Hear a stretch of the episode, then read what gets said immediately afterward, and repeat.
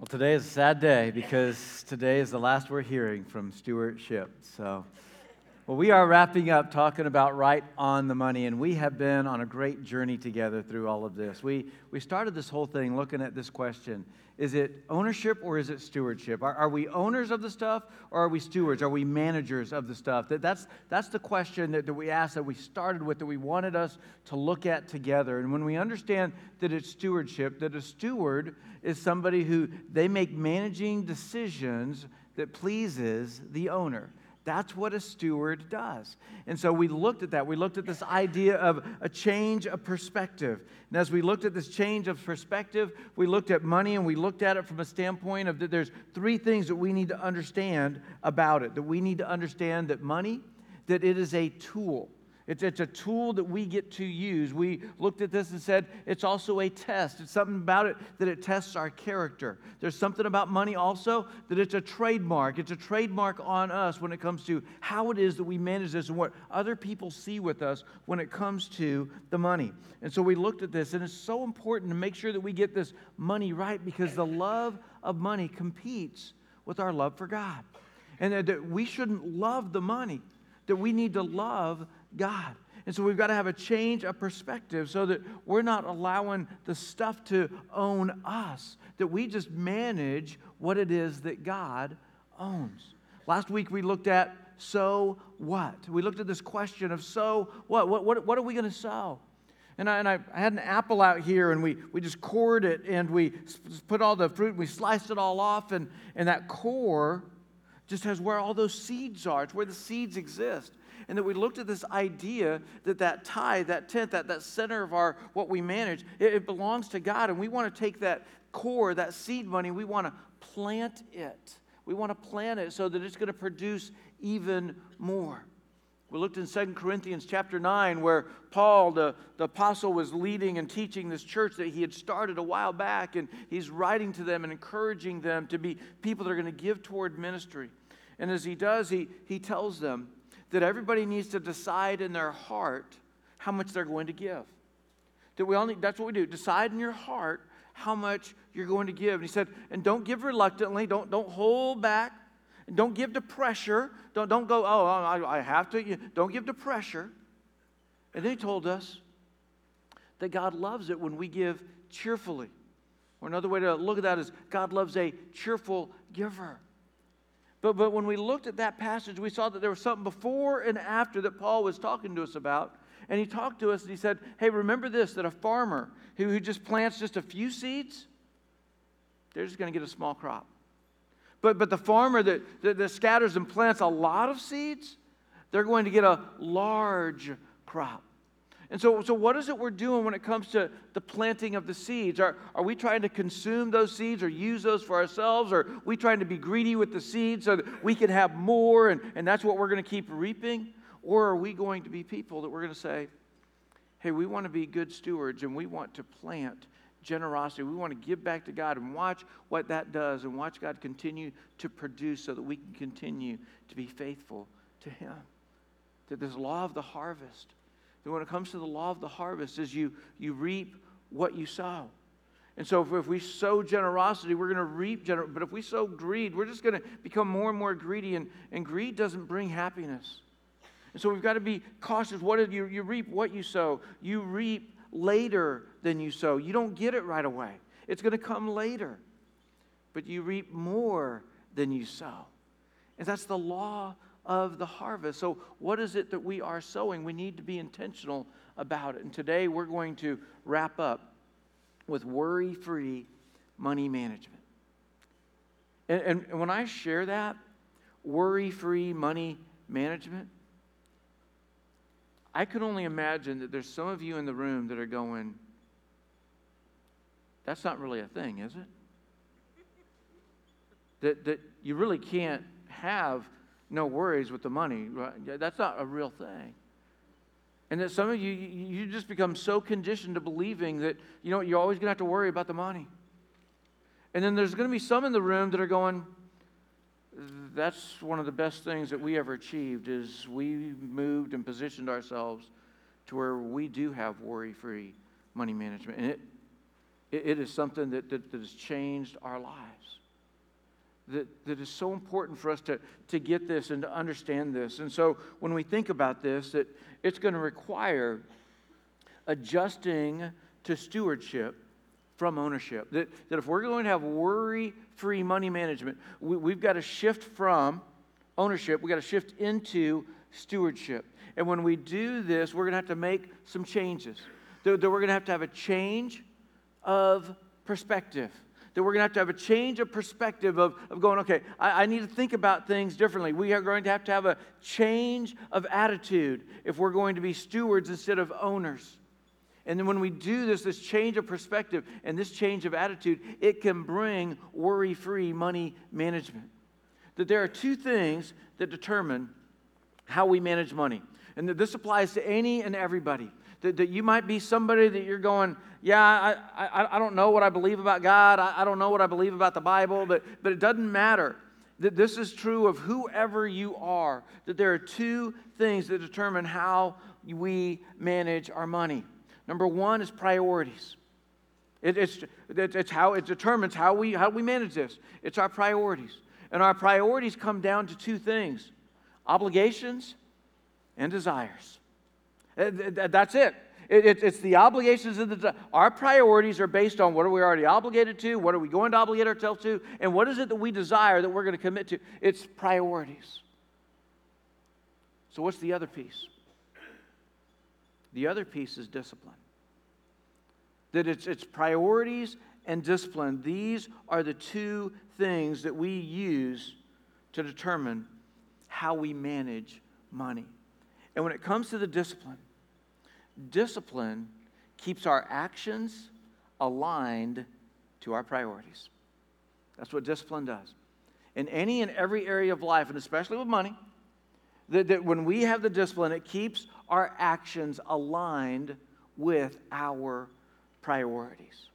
So we're going to be in Matthew chapter 6, and we're going to look at a piece of a conversation that Jesus was having with a very large crowd that he was speaking to. And so we're going to start in Matthew chapter 6, 24, but I'm going to tell you what he had already said in verse 21 before we get to this. And what he said in verse 21 is he had said this. He says, where your treasure is, there your heart will also be. That whatever it is that you're treasuring in life, that's where your heart's going to be with what you treasure. So let's start in verse 24 as we start reading. He says, no one can serve two masters, that you will hate one and love the other. You will be devoted to one and despise the other. You cannot serve God and be enslaved to money.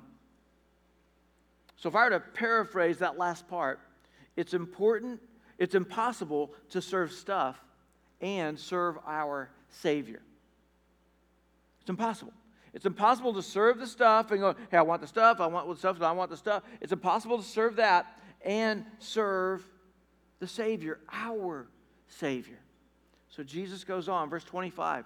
He says, that is why I tell you not to worry about everyday life. You can't serve stuff and serve your Savior. So that's why I tell you not to worry about everyday life, whether you will have enough food and drink or enough clothes to wear. Isn't life more than food and your body more than clothing? And it is. Our life is so much more than this. Jesus, that he had something to stand on when he was even saying this. He had already been tempted in the wilderness. He was fasting for 40 days. And one of the things that Satan tempted him with was with food for him to. And he's like, hey, I don't live on bread alone, but I live on my relationship and the words that my heavenly Father says to me. And he finds more nutrition from that than just from the food alone. That's why I tell you not to worry about everyday life, whether you have enough food whether and drink or enough clothes to wear. Isn't life more than food and your body more than clothing? And when we worry gets the best of us. When we stress too much, when we fret too much, when we cry too much, when we lash out too much. See, we need worry-free financial living. We need worry-free money management. We absolutely need this. Verse 26, look at the birds. They don't plant or harvest or store food in barns, for your heavenly Father feeds them. And aren't you far more valuable to him than they are? Listen, humanity, we are God's prized creation. Everything else that God created, he spoke it. He spoke it. He spoke it. He spoke it. But when it came to creating people, that after he created, he breathed his own breath and breathed life into us and created us. That we are his most prized. And if he cares for the birds, how much more is he going to care for you? Verse 27, can all your worries add a single moment to your life? Can they? Can all your worries add a single moment to your life? It's interesting when we start looking at this Hebrew language, because we understand a lot more and it's more descriptive now. The New Testament, it's actually written in Greek. But as Jesus is speaking to this audience, that he might have even been speaking in Aramaic, but they're very familiar with the Hebrew language. And the Hebrew, it's just so descriptive. I just want to give you an example of one thing, and then I'm going to share with you something about worry. So one, the word anger in Hebrew, the vivid picture of this that they have in this language, the Hebrew language, is that anger means flaring nostrils. Okay? It's just so descriptive, and just, you know, we get it, you know, when we're angry, right? And so what's this worry? They have this imagery for worry, too. And worry in Hebrew, it means to choke the life out of. To choke the life out of. And so Jesus, he's keep talking, and as he keeps talking, he's talking to us about worry and how we shouldn't be worrying. Don't worry, because he knows what it does. It chokes the life out of us. And here's the truth. That when there is worry about finances in the household, it brings so much angst and anger and tension. And one of the greatest things that could happen in our households is if we could get to worry-free money management. The peace that we could have in our homes. You can't begin to imagine, if you've not experienced this, the kind of peace that you can have when you don't have financial worries. And so we want to get to the bottom of and figure out, how can we have worry-free money management? So Jesus said, can all of your worries, can it add a single moment to your life? And so let's just all answer that question together out loud. Can all your worries add a single moment to your life? No, it can't. But you know what it can do? It can take away some weeks, some months, maybe years from your life and or your relationships. So it's just not worth it. So what do we need to do? How can we get there? Let's look at more of what Jesus had to say. Verse 28, and why worry about your clothing? Look at the lilies of the field and how they grow. And they don't work or make their clothing. Yet Solomon, in all of his glory, was not dressed as beautifully as they are. And you might not know who Solomon is. But Solomon was one of the kings of Israel. And he was the wealthiest king of Israel, and possibly the wealthiest person in all of the Old Testament. And so he had all of this wealth at his disposal. And Jesus, everybody knows who Solomon was as he's talking to them. And he's saying... And it paled, what he had pales in comparison to the beauty of the lilies, of what God did and how he's provided for them. Verse 30, and if God cares so wonderfully for wildflowers that are here today and thrown into the fire tomorrow, he will certainly care for you. Why do you have so little faith? Why do you trust God so little? That worrying always involves an absence of trust. That when we worry, no matter what it is, whether it's about the money, whether it's about, hey, where's our kid right now, whenever we worry, it's this absence of trust. It always involves an I don't trust that everything's okay. I don't trust that everything's going to work out. It always involves an absence of trust. And when we worry about our lives and we worry about the money instead of following what God's plan is, we're saying we don't trust God. So how do we get to this place where we can trust Him? Throughout the series, we've been talking about percentage and thinking in terms of percentage. Think in terms of percentage giving, because a tithe is a word that's a measurement word, and it means tenth. And so that's a percentage, a tenth. That we've looked at this idea of hey, what if we gave a tenth? What if we saved a tenth? And what if we lived on 80? You know, these percentage things. So let me ask you a percentage question.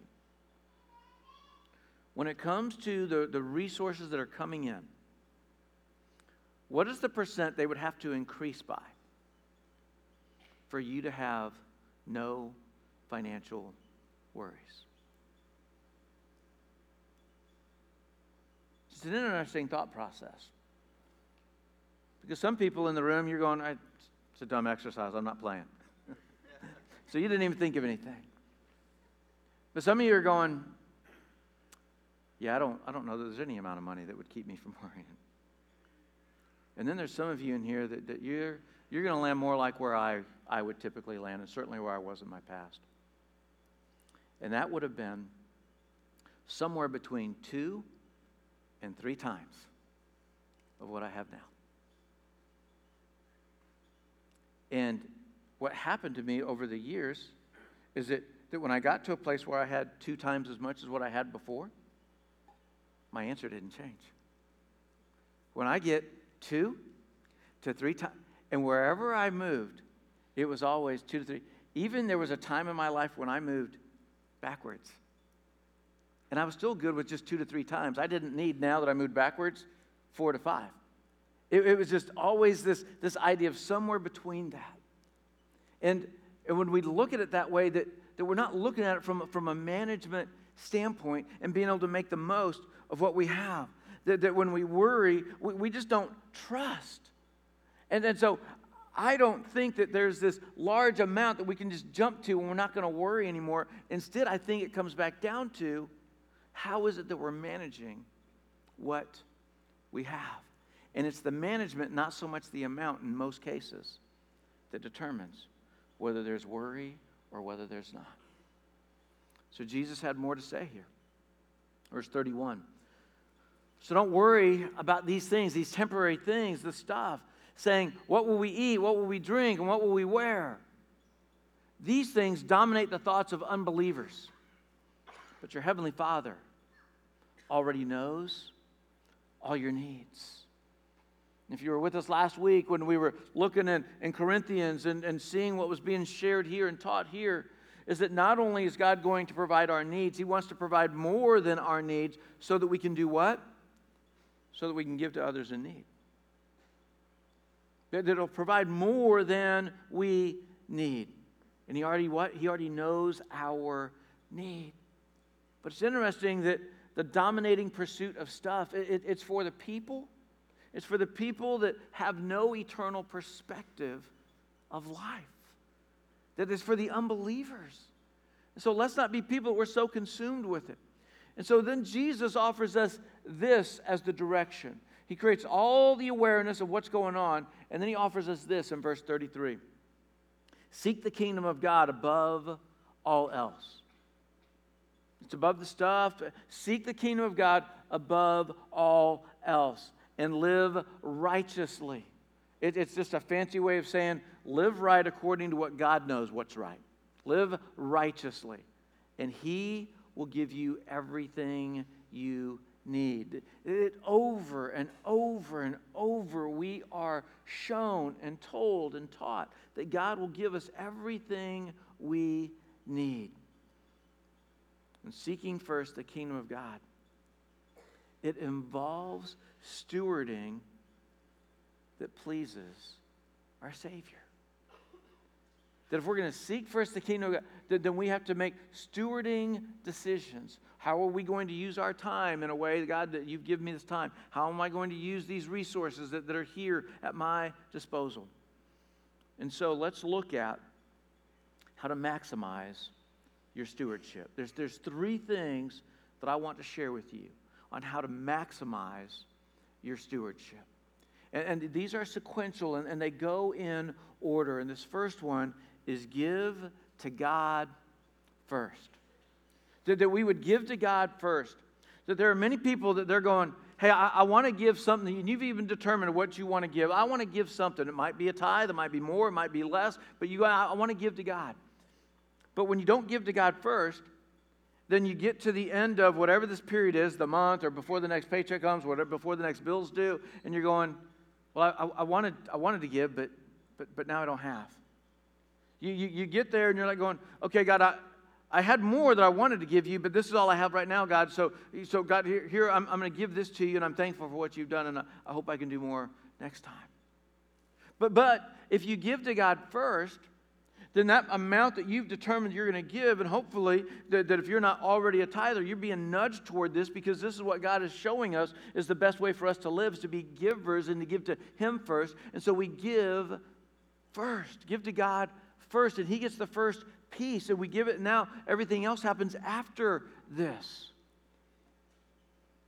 That scripturally, we are given a minimum standard of what it is that we would give to God. Look at this with me in Deuteronomy chapter 14, verses 22 and 23. You must set aside the tithe of your crops, 1/10 of all your crops that you harvest each year. Set those aside, okay? Verse 23, bring this tithe to the designated place of worship. That's what we would do. Jesus was even asked about the tithe, and his answer was, yes, you should tithe, that we should be doing this.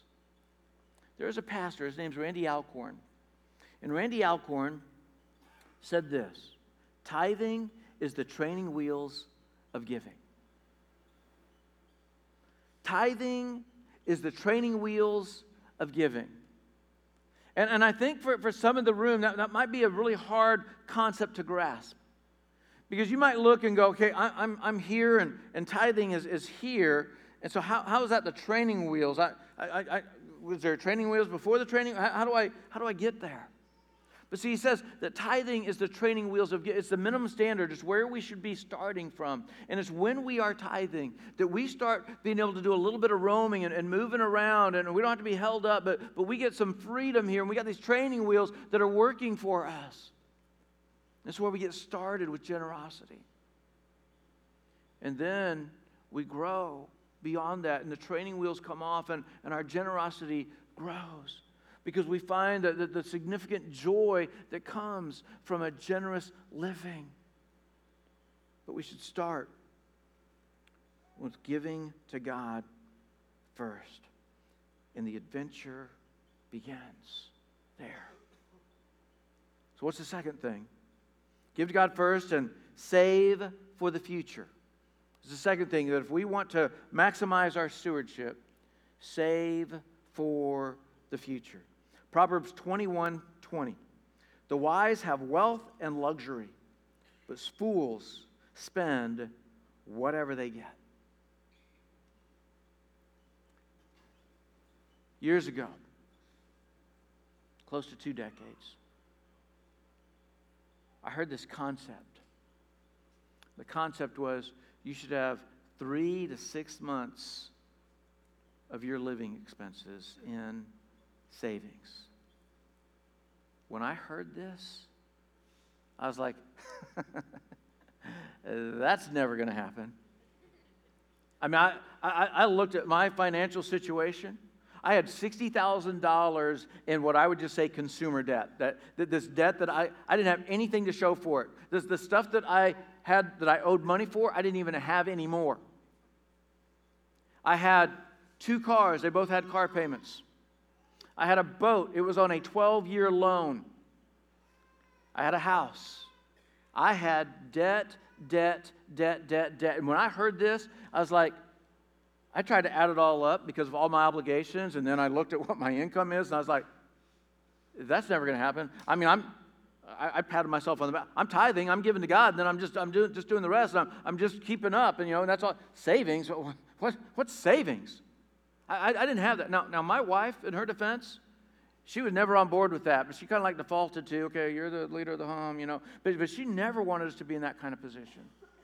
But I was the one that put us there. Well, some of it I dragged into the marriage, and so she knew that was coming. But then there was others that I just kept contributing to and contributing to the debt with her. And when I heard that, I just couldn't believe the audacity that somebody would say that we should have 3 to 6. How would you ever get there?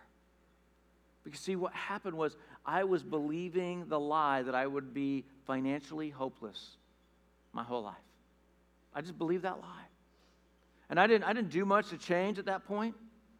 I was comfortable with all my debt. Very comfortable with it. I was comfortable with minimum payments on all those things that I was doing, those minimum payments, and I was just comfortable with that. And part of the reason I think I was comfortable with it was two things. I was tithing, and my current credit card I was paying off every month. And so I just got comfortable. And it took a while for me to have this wake up, be woken and going, okay, what could life be like? And it took some people in my life that started sharing some things with me that really began to give me a beginning of a possibility of, wow, things could be different. It really took some major changes because my 20-something-year-old self was a terrible money manager. And so as I'm sharing all this through others, I don't want to be the guy that you think. He's just pointing the finger at you for where you might be. I'm trying to push you somewhere.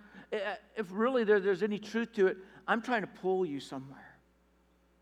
I'm trying to pull you somewhere because I know what it's like to have worry-free money management. I know what it's like, and it is very freeing, and we can get here. And I know what it's like now to have 3 to 6 months worth of savings. I know what that's like, and I know the freedom that brings to our family in the breathing room. But it's going to take some significant changes that if you're not there, in order to get there. It is. It's going to take some major radical changes to do it. And for too long, I believed the lie that I would always be financially hopeless until I turned it around and started seeing my priorities and acting with a discipline that matched my priorities, that changed things around. Now, for us as a household, in full disclosure, we have debt. But we limit our debt to money-making debt. It's the only debt that we have in our home. And I'm sharing Financial Peace University with you and trying to get you to go. And Dave Ramsey would not approve of my plan of having money-making debt. He'd be all about, hey, we'll do some things that's going to go make some money, but don't get debt to go do it. But that's just where I'm at. Some of you guys, you're there too. You know what that's like. Some of you guys are living at a place you're going, we don't have any debt. Some of you guys are at a place you're going, well, we've got a house payment and that's it. Some of you guys are living in a place, we got a house payment, we got a car payment, that's it. Some of you guys are living at, I don't even want to think about all the payments we have because it's depressing. But it's going to take you changing your priorities and having a discipline that's going to follow. And you can get there. And when it comes to the savings comes when you get rid of the debt. Now you start putting and planning into savings. So we have two things so far that we give to God first, we save for the future. What's the third thing to maximize your stewardship? Spend your leftovers. Spend your leftovers. Some of you guys hear that and this is all, you're already like, yeah, I just want to throw up in my mouth.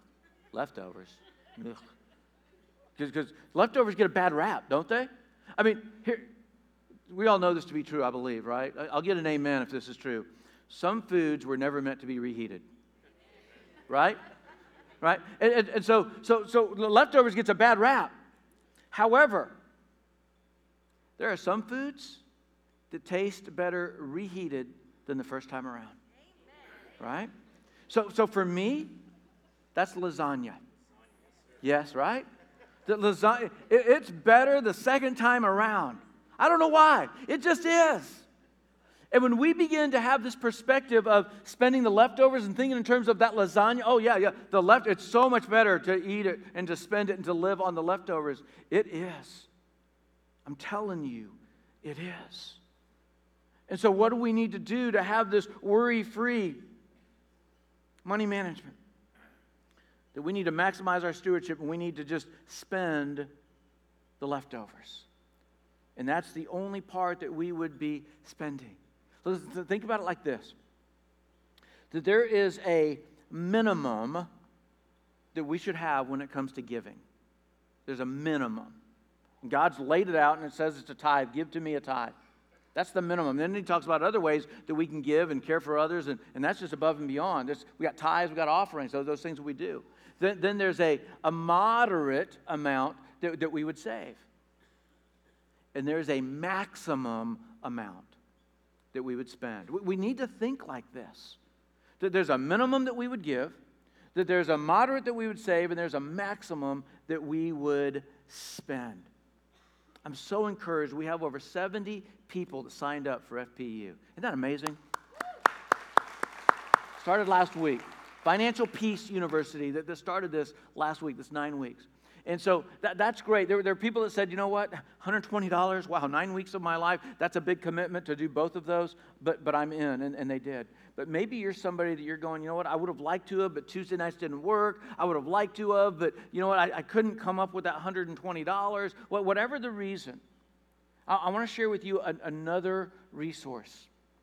And that other resource is this. And it's a website I want to drive you to. I was broke, now I'm not. .com. That is a place worth going to. I was broke, now I'm not. And you can go there and you can check out things for yourself, but also, not only is there individual resources for you, or where there's some free tools, some budgeting tools, whether it's weekly budgeting, whether it's monthly budgeting, whether it's Christmas budgeting, they've got all these free tools for you to be able to use. They've got some books that's going to help you, and those aren't going to be free, but you can get those. But they've also got a study guide together. That you can come together with a small group of people and you can participate in a 6 weeks study to be able to go and start to have a direction. You're not going to be, more than likely, you're not going to be, I was broke, now I'm not in 6 weeks. But in 6 weeks, you can put together a plan. And in the 6 weeks, you can put together a plan that's going to show you a few things of how to develop a spending plan that actually works. Not just a budget, but a spending plan that actually works. That here you're going to be able to see what are some strategies that I can use for eliminating debt. Because I can't see it right now. This is what's coming in. These are my obligations. How do I eliminate debt with that? You're going to get exposed to some strategies. What are some ways for you to be able to do this, to accomplish it? What's the date? Oh, this is amazing. What is the date that you would actually become debt-free? You can identify it. You can mark I was broke, now I'm not. But one of the things that we want to do is we've already got this kit, and we want journey teams to know that they can use this.